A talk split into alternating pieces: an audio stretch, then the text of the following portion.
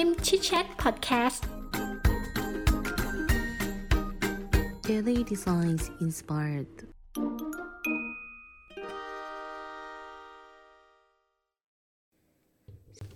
สวัสดีครับยินดีต้อนรับสู่ฮิมชิดแชทพอดแคสต์อีกครั้งนะครับ คุณอยู่กับสกลที่เราวันอยู่ วันนี้เราก็จะมารีวิวหนังสือนะครับพระบาทสมเด็จพระปกเกล้ากับภาพยนตร์นะครับเขียนโดยคุณโดมสุขวงศ์ครับเล่มหนังหนังสือเล่มนี้เนี่ยผมได้มาจากอาหอภาพยนตร์นะครับ ซึ่งอยู่ตรง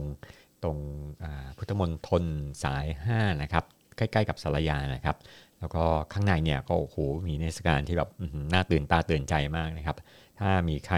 ว่างก็สามารถไปเยี่ยมชมได้ครับ หนังสือเล่มนี้ก็ผมก็ซื้อมาจากตรงที่เป็นร้านโซเวเนียช็อปด้านล่างนะครับ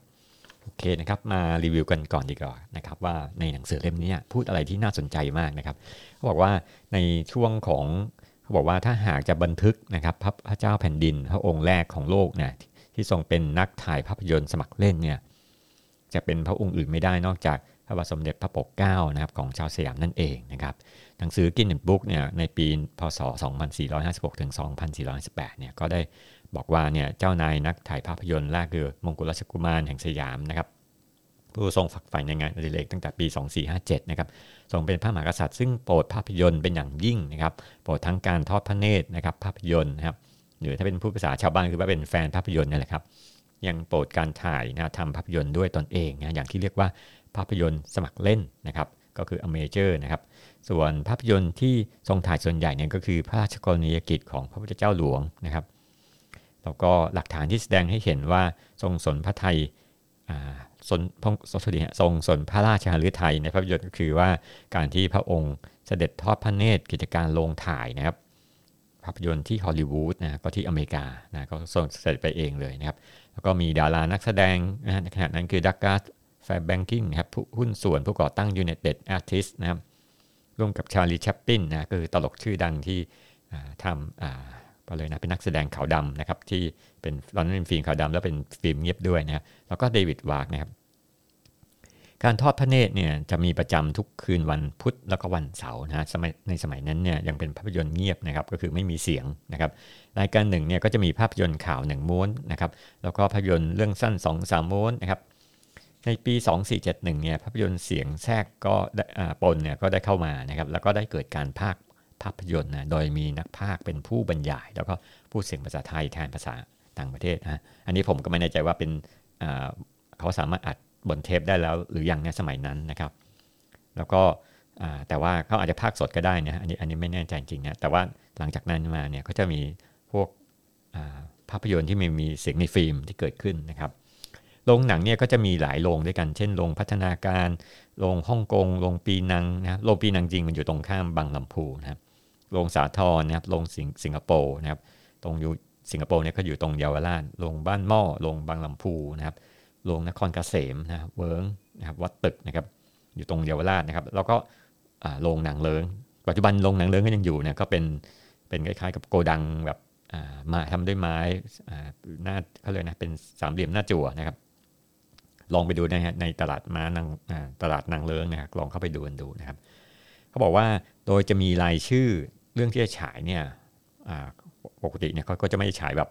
แค่หนังเรื่องนั้นเรื่องเดียวนะมันจะมีพวกหนังฝรั่งด้วยอย่างหนังคาวบอยสองม้วนนะครับข่าวหนึ่งม้วนตลกเซนจูรี่สองม้วนนะภาพยนตร์ไทยไม่คิดเลยเนี่ยชื่อว่าไม่คิดเลยนะครับภาพยนตร์ในสมัยโบราณเนี่ยเขาจะแบบใช้ชื่อแบบสั้นๆนะครับเช่นบอกว่าไม่คิดเลยหรือหรือเรื่องอื่นนะเดี๋ยวจะมาเปิดดูนะครับ แล้วก็มี6อ่าหม้วนนะครับ อันนี้คือภาพยนตร์หลักเลย แล้วก็ตลกสตาร์นะครับหนึ่งม้วนเนี่ยนสมัยก่อนเนี่ยเขาชอบดูตลกเหมือนกันเนี่ยพระองค์เนี่ยจะถือกล้องภาพถ่ายภาพยนตร์ขนาดเล็กนะแล้วก็ใช้ชื่อว่าภาพยนตร์ทรงถ่ายนะต่อมาได้เปลี่ยนชื่อเป็นภาพยนตร์อัมพรนะครับ แล้วก็ตัวที่มีเป็นเขาบอกว่าเป็นปกหน้าของฟิล์มนะจะเป็นตัวอักษรสมัยนั้นเนี่ยก็จะมีใช้พวกเขียนตัวอักษร ที่สวยงามนะครับ แล้วก็ใช้กราฟิกบนฟิล์มเป็นลายเส้นนะในสมัยนั้นยังไม่มีคอมพิวเตอร์นะผมก็สงสัยว่าเอ๊ะเขาทำวาดภาพลายเส้นได้ยังไงนะครับ องค์กรสมาคม Amateur Cinema Cinema League นะครับในนิวยอร์กเนี่ยได้ทำหนังสือกราบทูลขอให้ทรงเป็นสมาชิกกิติมศักดิ์นะครับ ท่านยังทรงก่อตั้งสมาคมภาพยนตร์สมัครเล่นแห่งสยามนะครับ Amateur Cinema Association of Siam นะครับทรงโปรดนะครับให้ช่างทองทำแหนบหรือเข็มนะแก่บรรดา ถ่ายภาพยนตร์อันนี้ อันนี้ผมนึกโอ้มันมีเข็มติดด้วยนะ คือสมาชิกก็จะได้เข็มนี้นะครับ สมาคมถ่ายภาพยนตร์สวนจิตรดานะหรือสอพสเนี่ยสมาคมได้จัดห้องฉายภาพยนตร์ที่สำนักงานเป็นประจำทุกเดือนนะครับณพระตำหนักสวนจิตรดานะครับ สามารถจุสมาชิกได้ร้อยกว่าที่นั่ง แล้วก็มีร้านจำหน่ายอาหารและเครื่องดื่ม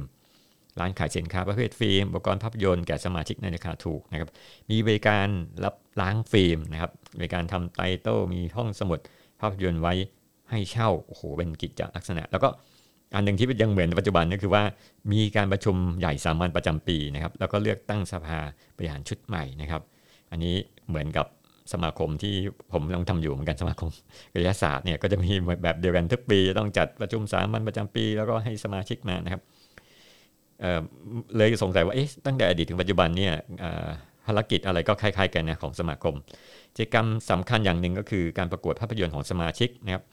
ทรงโปรดการเล่นแล้วก็ทำภาพยนตร์เล่นภาพยนตร์แล้วก็ทำภาพยนตร์มากนะครับจึงพระกรุณาโปรดเกล้าให้ข้าราชการสองนายเนี่ยออกไปดูการทำภาพยนตร์ต่างๆ ในยุโรปแล้วก็อเมริกา เพื่อจะได้เอาความรู้เนี่ยมาถ่ายทอดอให้กับบ้านเมืองเรานะครับ มันก็ไปดูงานนี่แหละครับเขาบอกว่าในฮอลลีวูดเนี่ย โหในสมัยนั้นมีฮอลลีวูดนะฮะเป็นจริงๆเขาบอกว่าฮอลลีวูดเนี่ยมีตั้งแต่สมัยสงครามโลกครั้งที่1นนะครับเป็นศูนย์กลางการผลิตภาพยนตร์ของโลกนะที่อยู่ที่สหรัฐนะตั้งแต่หลังสงครามโลกครั้งที่ 1 แล้วก็สยามภาพยนตร์บริษัทเนี่ยได้นำเข้าและจัดฉายภาพยนตร์ในกรุงเทพนะก็คือเอา Import หนังจากต่างประเทศมาฉายนะครับบริษัทนี้เนี่ยมีโรงภาพยนตร์ในเครือประมาณ 20 โรงนะก็เยอะเหมือนกันนะครับในปี 2475 สมเด็จพระปกเกล้าเนี่ย ได้จัดสร้างถาวรวัตถุขนาดใหญ่นะเพื่อเป็นอนุสรณ์แห่งมหามงคลโอกาสในรัชสมัยของพระองค์นะมีอยู่2สิ่งด้วยกันนะท่านฟังพอจะนึกออกไหมว่า เอ๊ะมีอะไรถาวรวัตถุที่มีขนาดใหญ่นะครับ อันแรกก็คือสะพานพุทธยอดฟ้าจุฬาโลกอูใหญ่มากจริงอันนี้ใหญ่จริงๆนะครับ ซึ่งข้ามแม่น้ำเจ้าพระยาเป็นสะพานที่สวยมากนะครับครับก็เป็นสะพานที่ปฏิสถานนะครับ พระบรมราชานุสรนะสมเด็จพระพุทธยอดฟ้าจุฬาโลกนะครับ แล้วก็ เป็นสะพานที่แบบว่าเป็นเป็นสะพานที่สวยที่มีการถ่ายทำภาพยนตร์นะยกอย่างเช่นโกโบลิเนี่ยก็ไปถ่ายตรงจุดนั้นด้วยนะครับ อีกสิ่งหนึ่งก็คือโรงหมอศพไทยนะอันนี้เนี่ยทรงพระราชทานนะเงินในการสร้างด้วยนะครับ ด้วยเขาบอกว่าด้วยเงินทุนไม่น้อยกว่า 3 0 0แสนบาทนะสำหรับบาทในสมัยนั้นก็คงเยอะนะครับ บนถนนตีเพชรนะตัดกับถนนเจริญกรุงนะจุคนได้ประมาณ 4,000 คนนะครับ แล้วก็มีทางออก โดยไม่ต้องเบียดเสียดกันภายใน 2 นาทีนะ เพราะว่าในสมัยนั้นเนี่ยก็ก็จะมีข่าวว่าไอ้โรงภาพยนตร์เกิดไฟไหม้เนี่ยเพราะฉะนั้นจะต้องมีความปลอดภัยด้วยนะครับ ทรงโปรดเกล้าพระราชทานชื่อโรงภาพยนตร์นี้ชื่อว่าศาลาเฉลิมกรุงนะครับ แล้วก็ทรงคิดเป็นระบบเลยนะ ก็คือมีบริษัทสยสยามภาพยนตร์นะ เท่าทีเนี่ยเป็นบริษัทอีกอันหนึ่งที่สร้างขึ้นมานะแต่ว่าบริษัทสามภาพยนตร์เนี่ยเขาบอกว่าประสบความขัดการขาดทุนขายโอนกิจการให้กับบริษัทที่ทรงโปรดเกล้าชื่อใหม่นะชื่อว่าบริษัทสหศีนิมาจำกัดนะครับภาษาอังกฤษชื่อว่า United Cinematograph นะครับหลังจากที่ทรงสละราชสมบัติพศ 2477 เนี่ยรัฐบาลได้ยึดพระราชทรัพย์สินเนี่ยแล้วก็ตั้งสำนักงานทรัพย์สินส่วนสินส่วนพระมหากษัตริย์นะฮะเวลาสห ศีนิมาเนี่ยก็ถูกโอนมาสังกัดในสำนักงานทรัพย์สินเหมือนกันนะครับ ในปี 2466 เนี่ยกองถ่ายภาพยนตร์จากฮอลลีวูดของนายเฮนรี่เอร์แมกแกลเนี่ยได้ขอพระบรมราชานุญาตนะครับ ถ่ายทำภาพยนตร์เรื่องนางสาวสุวรรณนะครับทรงโปรดให้กรมรถไฟหลวงเนี่ยทำหน้าที่เป็นกองภาพยนตร์นะแล้วก็เผยแพร่ข่าวนะซึ่งทำหน้าที่ผลิตภาพยนตร์นะครับซึ่งหนังหนังไอหนังเรื่องนางสาวสุวรรณเนี่ยคนแสดงเนี่ยก็เป็นคนใน เขาเรียกว่าอะไรนะเป็นคนในวังทั้งนั้นแหละฮะก็มาแสดงนะครับ ไม่ใช่ชาวบ้านนะครับมาแสดงนะครับ แล้วก็ข่าวสารของรัฐบาลเนี่ยก็ตรงไอ้กรมเนี่ยก็จะทำเป็นลักษณะเหมือนกับทำข่าวสารรัฐบาลด้วย รับจ้างถ่ายภาพยนตร์ให้แก่เอกชนด้วยเนี่ยหลังการปฏิวัติของคณะราษฎรเมื่อปี 2475 ก็คือก็เปลี่ยนระบบการปกครองจากสมบูรณ์นายาเสรีมาเป็นประชาธิปไตยเนี่ยคณะรัฐบาลใหม่ในระบบประชาธิปไตยเนี่ยได้จัดตั้งสำนักงานโฆษณาการนะครับ โฆษณาการแล้วก็จัดตั้งแผนกภาพยนตร์ของตนขึ้นใหม่นะในสมัยนั้นภาพยนตร์ที่ทำในไทยเนี่ยก็จะมีการขึ้นฉายนะครับ ซึ่งภาพยนตร์เนี่ยก็จะมียกอย่างเช่นเรื่องอำนาจมืดนะก็จะมีฉากซ่องฆ่าผู้หญิง แล้วก็ซ่องอังลี่อยู่ในสยามเนี่ยพระองค์ก็เห็นเห็นตรงนี้ก็ตำหนิว่าภาพยนตร์เนี่ยไม่ต้องด้วยพระราชชนิยมนะครับ แล้วก็แต่ว่าถ้าห้ามตรงนี้เนี่ยเจ้าของอาจจะขาดทุนนะครับ โดยจะมีทรงมีเงื่อนไขว่าเมื่อฉายจนได้พอถอนทุนในคืนหมดเนี่ยก็จะให้ทำลายฟิล์มนะครับเพราะว่ามันมันไม่ค่อยดีนะถ้าบอกว่าประเทศไทยมีสิ่งพวกนี้อยู่นะครับ ทางกรมตำรวจเนี่ยเมื่อทราบข่าวเนี่ยก็ก็เข้ามาแบบว่าเหมือนกับคือจริง ๆ ก็คือเริ่มตรงนี้ก็เกิดกิจการที่ก็เรียกว่าเซ็นเซอร์นะครับ แล้วก็ส่วนหลวง สุนทรอัศวราเนี่ยหาทางออกด้วยการดัดแปลงซ่อมฟิล์มใหม่เนี่ยแล้วก็จะชื่อว่าชนะพานเปลี่ยนชื่อหนังใหม่ด้วยนะครับ สังเกตว่าหนังส่วนใหญ่เนี่ยก็จะเป็นชื่อคำว่าสั้น ๆ ทั้งนั้นเลยนะฮะ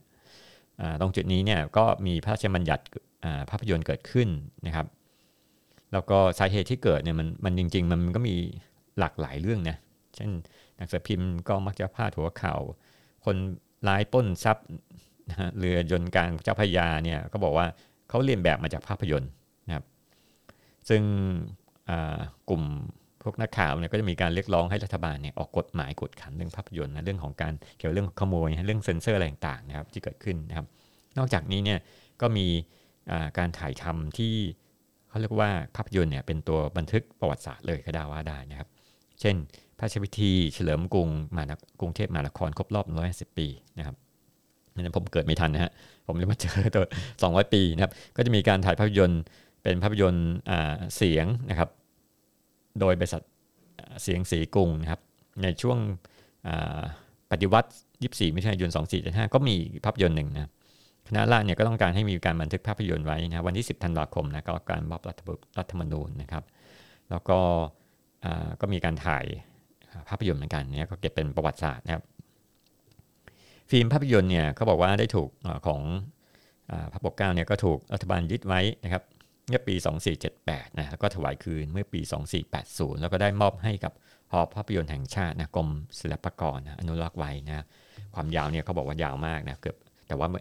ดูประมาณ 48 ชั่วโมงด้วยกันนะครับ ในหนังสือเนี่ยมันก็จะมีตัวของสคริปของเรื่องราวนะภาพยนตร์อัมพรนะนิทานของลุงนะเรื่องแหวนวิเศษนะครับ เป็นหนังสือเออเป็นภาพยนตร์ที่คนแสดงอะเช่นมีมีเขาเรียกว่าอะไรนะมีพ่อกับลูกนะลูกเลี้ยงพ่อเลี้ยงกับลูกลูกนะฮะหลายคนด้วยกันนะครับแล้วก็พ่อก็จะแบบว่าเลี้ยงลูกไม่ไหวหรืออะไรนี่ไปก็จะพาไปปล่อยปล่อยเกาะนะครับ ก็เป็นภาพยนตร์ที่เป็นภาพยนตร์เงียบนะครับ แล้วก็คนที่แสดงเนี่ยก็เป็นหลากหลายด้วยกันนะครับเป็นพระองค์เจ้าดังนั้นเนี่ยอย่างที่ตาคงนะนายออสแสงแก้วเนี่ยพระองค์เจ้า ออสคานุทิศนะกรมหมื่น อนุวัตจตุรงนะครับ ไอ้เก่งนะเด็กชายต่วนนะปีบนนนะครับ หม่อมเจ้ากาลวิกนะจักรพันธ์นะครับไอ้ขี้เกียจนะเด็กชายไหนนะปีบนนกันนะครับ หม่อมเจ้าอัมเชียจักจักรพันธ์นะครับโอ้ชื่อยากยากเย็นกันนะครับคนสมัยก่อนชื่อจะอ่านอ่านยากนิดหนึ่งนะครับ แล้วก็มีสุนัขนะชื่อว่าขุนช้างเป็นสุนัขของสมเด็จ พระนางเจ้าลำไพพันนีเลย โอ้โหภาพยนตร์เรื่องนี้นะแบบเก็บเป็นประวัติศาสตร์ได้ด้วยดีเหมือนกันนะครับหนูแหวนนะครับ เด็กหญิงสาดีสุขเจริญนะครับ ชื่อในหนังนะครับ หม่อมเจ้าหญิงสีดานะดำรวงสวัสดิวัฒนะครับ ไอซนนะครับ เด็กชายเอียดแสงสว่างนะครับ พระองค์เจ้าจิรศักดิ์สุปพาสนะครับ โอ้โห มีหลากหลาย คนที่แสดงนี่ไม่ไม่เบาเหมือนกันนะครับ ก็ถ้าไปดูในใน u t u b e ก็จะมีนะครับ ก็ก็เป็นเป็นเรื่องเกี่ยวกับว่าเด็กเขาพ่อเขาจะไปเหมือนกับว่าจะไปปล่อยเด็กนะครับแต่ว่าเด็กเนี่ยมาเจอมันก็เจอเทวดาแหวนแล้วก็เทวดาก็ให้แหวนวิเศษนะแล้วก็แล้วก็สามารถที่จะเอาปรับแหวนเนี่ยมาเป็นมาปรับแบบเปลี่ยนเปลี่ยนรุ่นเปลี่ยนนี่ก็ได้อะเปลี่ยนพ่อเป็นสุนัขอะไรเงี้ยนะแล้วก็พ่อก็บอกว่ากลับมาเป็นพ่อที่ดีนะ เป็นภาพยนตร์ที่เกี่ยวกับเรื่องของการสอนสอนเด็กนะฮะสอนสอนเด็กด้วยด้วยนะครับ เป็นภาพยนตร์ผมว่าเป็นอาจจะเป็นภาพยนตร์เด็กนะภาพยนตร์แรกนะของประเทศไทยด้วยซ้ำแล้วเพราะปกติเนี่ยในสมัยนั้นเนี่ยมันไม่ไม่เคยมีภาพยนตร์ที่ให้เด็กดูนะครับโอเคนะครับ วันนี้มันก็จะมีเรื่องของแหวนเมสเซจบนหนึ่งบนสองนะฮะแล้วแล้วหนังสือเล่มนี้ก็จะมีภาพต่างๆในประวัติศาสตร์ด้วยนะครับ ถ้าใครสนใจก็สามารถไปหาซื้อมาได้นะครับ ก็พระบาทสมเด็จพระปกเกล้ากับภาพยนตร์นะครับ เขียนโดยคุณโดมสุขวงศ์นะครับ เราติดตามพิสดหน้านะครับ สวัสดีครับ